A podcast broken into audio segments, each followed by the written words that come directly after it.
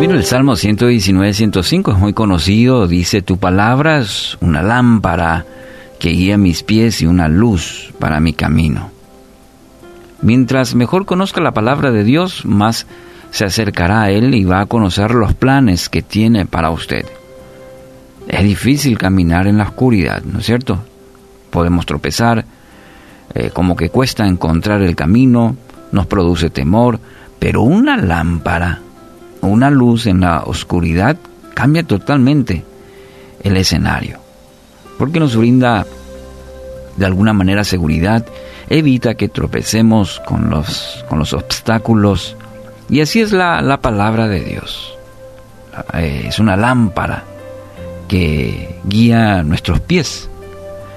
Y precisamos siempre de dirección para el camino de la vida. Siempre necesitamos. No importa cuánto tiempo estemos en el camino, cuánto conozcamos de la palabra, siempre vamos a necesitar de dirección para las decisiones que tomemos en la vida. Eh, muchas veces en ese caminar se torna incierto, a veces eh, viene el temor. Por eso es que debe estar firmemente arraigado en la verdad de la palabra. El enemigo Satanás procura todo el tiempo quitarle esta poderosa arma, la oportunidad de ir a la palabra, de meditar, de encontrar consejo, dirección a su vida. Y va a luchar y va a hacer todo lo posible para quitarle de ese camino. Quiere desalentarle, quiere desviarle con mentiras. Que usted esté más concentrado en sus circunstancias, en su necesidad, para alejarlo de la palabra. Y así, cuanto menos invierta en estudiar la palabra, menos podrá salir victorioso. La Biblia le ofrece dirección para su vida.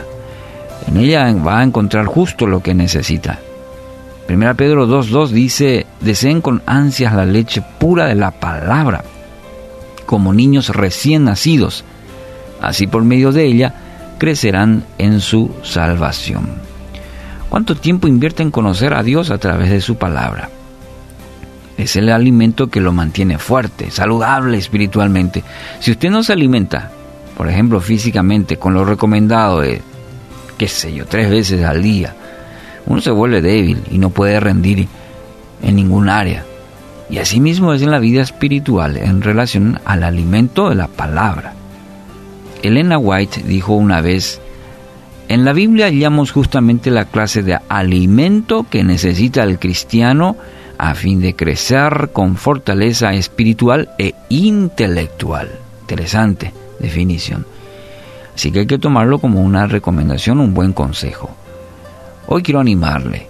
Tome el firme compromiso de invertir mayor tiempo en estudiar la palabra de Dios. Solo allí recibirá dirección y propósito del Padre Celestial.